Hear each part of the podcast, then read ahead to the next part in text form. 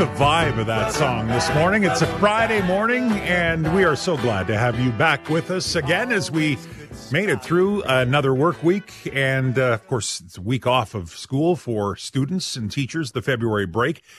Speaking of teachers, we are going to be discussing things with STF President Samantha Becotte coming up in a second. But first, a couple other things we've got going on on the show. I'm a big fan of Todd Hirsch. He writes for the Globe and Mail.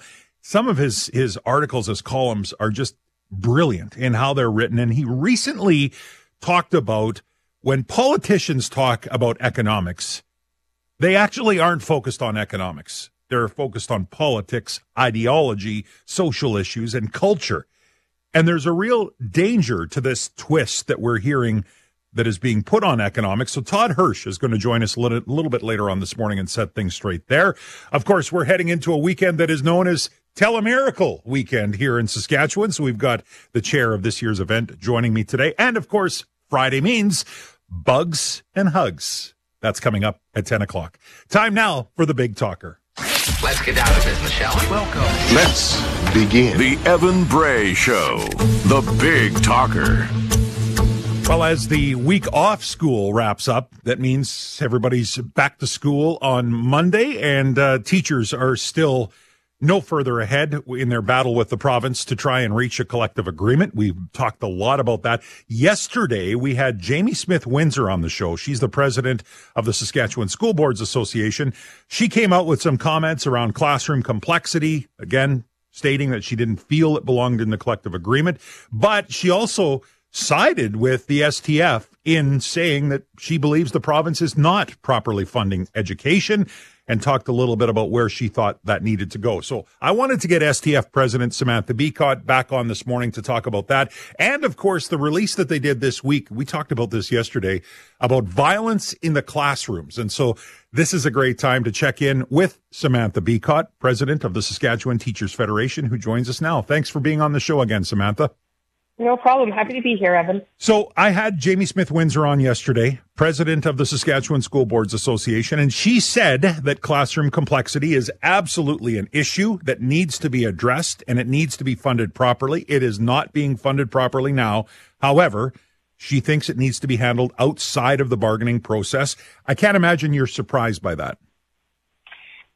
Um, no, not really surprised, but definitely disappointed. We have uh, essentially wasted seven years with um, committees over the last two uh, contract agreements that nothing substantial has come out of. And the minister has even said that, that the, the results coming from the committee haven't been um, the meaningful recommendations that he would have hoped to have seen after such a, a, significant amount of time. And so we need to find solutions now and we need to see real commitments from this government. So it's disappointing to see that the SSBA isn't acting independently from government because um, that's their role to advocate. And as you said, their their messaging is aligned with our messaging, um, aside from where that commitment occurs. But we need somewhere to make the commitment where government uh, can be held accountable to that funding. So, you know, I, if I reflect on the conversation with Jamie Smith Windsor yesterday, I think she feels as if those collaborative consultative talks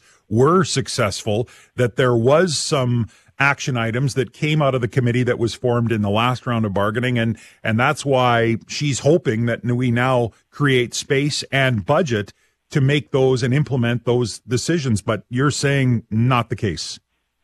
No, um, and even like I said, even the Minister of Education said that um, he could have written all of the recommendations prior to even coming into the portfolio of education. There's nothing new that was uh, really revolutionary about class size and complexity that was coming out of that report. And and I mean, even with the provincial education plan, year after year, we are saying any plan that we put forward with education needs to come with a commitment uh, to be funded. And this government continues to refuse to make those commitments. And so, uh, as I said, that is why we need to have something in our provincial collective agreement um, that holds government accountable to funding and holds school boards accountable to directing those funds um, to our classroom. If we're all committed to working towards improving class size and complexity, this isn't something that should be uh, such a sticking point. We know that it happens in other provincial agreements and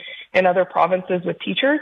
Um, and so I don't know why it is such a uh, such a, a fight here in Saskatchewan to ensure predictable and sustainable funding and ensure that our kids are getting the support that they need. We're chatting with Saskatchewan Teachers Federation President Samantha Becotte. Before we leave this this topic, of course, you know, I'll interview you. I will talk with uh, Minister Cockrill. Uh, just yesterday, talked with the Saskatchewan School Boards Association.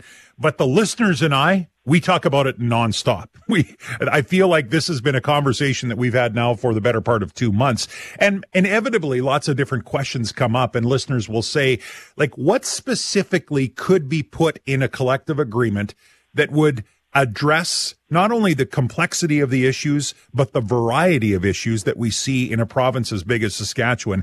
Is there any specifics you can share with us in terms of proposals that you think could cover that? Yeah, so our our opening proposal, I think I've shared with you as well, was very comprehensive, um, but it was intended to be a baseline. So it still would provide uh, local school boards with flexibility to uh, adjust where they they felt necessary. So it included things like um, appropriate class size ratios or, or potential kind of baseline class size ratios, ratios for professional supports like mental health counselors, speech language pathologists, occupational therapists, um, educational assistants. Um, and so that was that was kind of our, our opening position. And then, as I said, it was intended as a, a baseline, a minimum standard, so that families moving across the the province, as we know a lot of people move to different areas of the province, they should be able to expect um, kind of a minimum standard of supports within the schools that they are traveling to or moving to. Um, but also, it could just be that commitment to funding and a mechanism to ensure that uh, teacher voice is included into the conversations about uh, where those funds are going to be directed to and what supports are needed in in those local areas. STF President Samantha Becotte, my guest. Okay, I want to shift gears. This week, one of the news conferences that you held, you featured different scenarios where violence has erupted, whether it be in the classroom or just in the school setting, could be in the hallway, whatever the case may be. I have to tell you, Samantha, I, I mean, I am actually shocked and aghast at some of the things that was revealed. And I, and I realize you you probably picked some of the you know the more serious ones, but teachers' jaws being broken, noses broken, black eyes, bruises. It is to me an absolute nightmare that this stuff is happening in the school. Now, uh, you know it to me it it entrenches my support for teachers, but it also makes me question when I hear a teacher who has been the victim of an aggravated assault which is what some of those assaults were. They were described, they are aggravated assaults that serious jail time should be attached to. And I hear the teacher who's the victim say, but I don't blame the student. I, I, Samantha, I don't get it. I don't get it.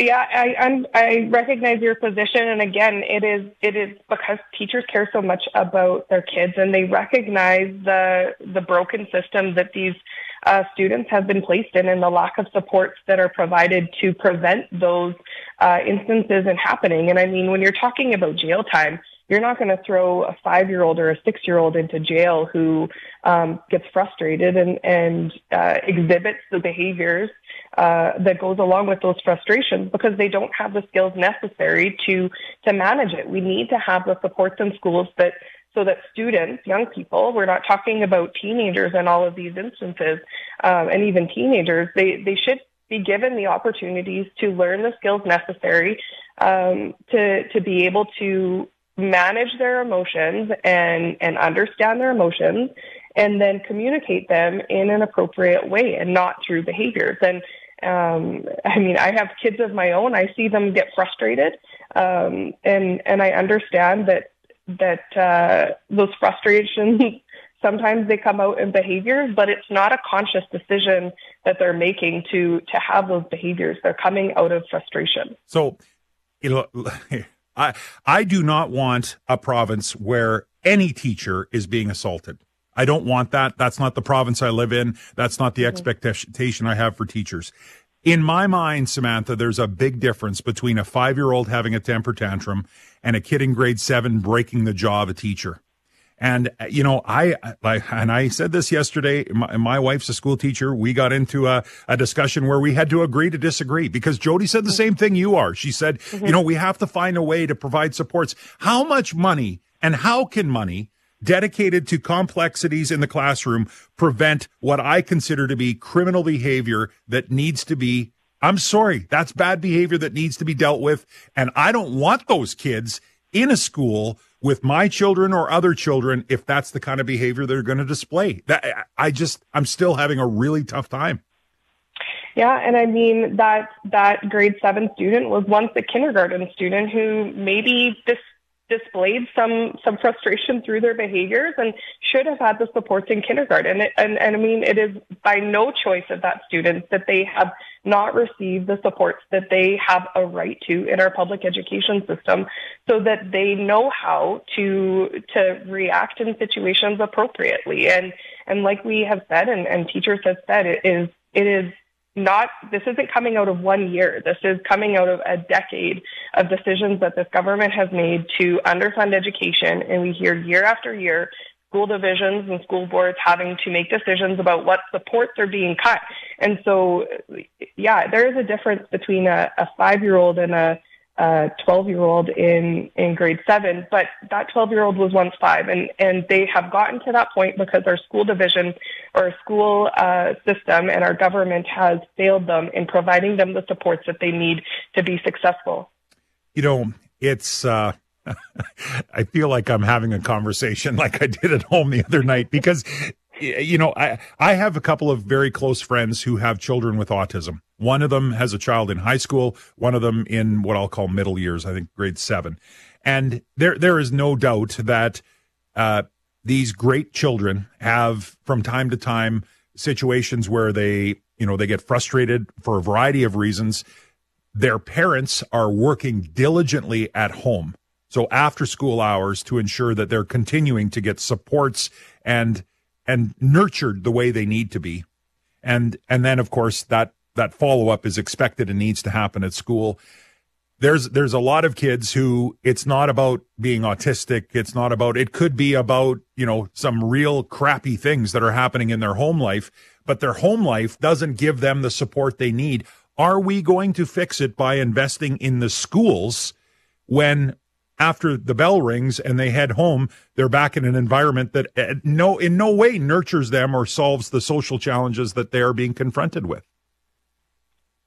Um, I, I recognize there are definitely some complex situations across the province, but it all comes down to ensuring that our kids are well supported through that pre-K to 12 education system. I mean, I, I as a teacher, we as teachers cannot um, necessarily impact what what they're going home to, but we can support them to know that, um, I mean, the potential cycles of abuse or cycles of poverty, um, that they can then break that uh, as they as they become an adult, and that that is the goal of all of this: is to provide children, provide our students with um, the skills and the knowledge and uh, the supports that are necessary so that they can be um, successful in in their adulthood and and as they continue to live hopefully here in Saskatchewan um, and contribute to uh, a positive society uh, for everyone. STF President Samantha Becotte, we're, we're officially out of time, but in 30 seconds, you've got a news conference today at 10:30. What can we expect there? Um, well, as you said, there's a news conference. We're going to uh, talk a little bit about um, what we have shared over the week, so a little bit of a recap of what we've had a conversation with today, um, and then uh, a little bit of what to expect in in the weeks to come. More sanctions. More sanctions on the way. We will see. I guess you'll have to tune in in the news conference. Thanks for your time support uh, this morning, Samantha. Thank you, Evan. Samantha Becotte, who is the president of the Saskatchewan Teachers Federation. And again, a news conference is held at 1030 today. Information that is going to be sent out is embargoed until a certain time. So you can uh, stay tuned here and we'll keep you up to date. You're listening to 980 CJME and 650 CKOM. Friday morning, and I thank you for joining me. You know, when I was kind of in the process of sliding into this chair. I spent a lot of time with John Gormley. And John told me, he says, you know, there's going to be times when you're on the air and you're going to be so worked up over an issue, you're going to forget you're on the air. It happened to me this morning. It ha- it, it's the first time that I really feel like I'm I'm getting worked up over this violence in the classroom thing. I feel like we don't necessarily have the proper solution or we're trying to we're trying to pick a solution that I'm not convinced is going to work. And then I realize, "Oh yeah, we're we got to go to we got to go to the news right away." We gotta, Anyway, I want to continue this conversation. I know you have thoughts on this. And and I'd love to know what you feel the solution is for this escalating violence in our schools. 1 332 8255. We are going to take a quick break. We got the news coming up. And then when we come back for half an hour, you and I will talk. Violence in schools. What do you feel is the solution? It's not good. There's problems. I'm just not convinced throwing money at it is going to fix all of them. I think we need a stiffer hand in terms of how we're going to deal with, especially some of these serious offenses. So, you and I talk violence in schools next, 1 332 8255, right here on 650 CKOM and 980 CJME.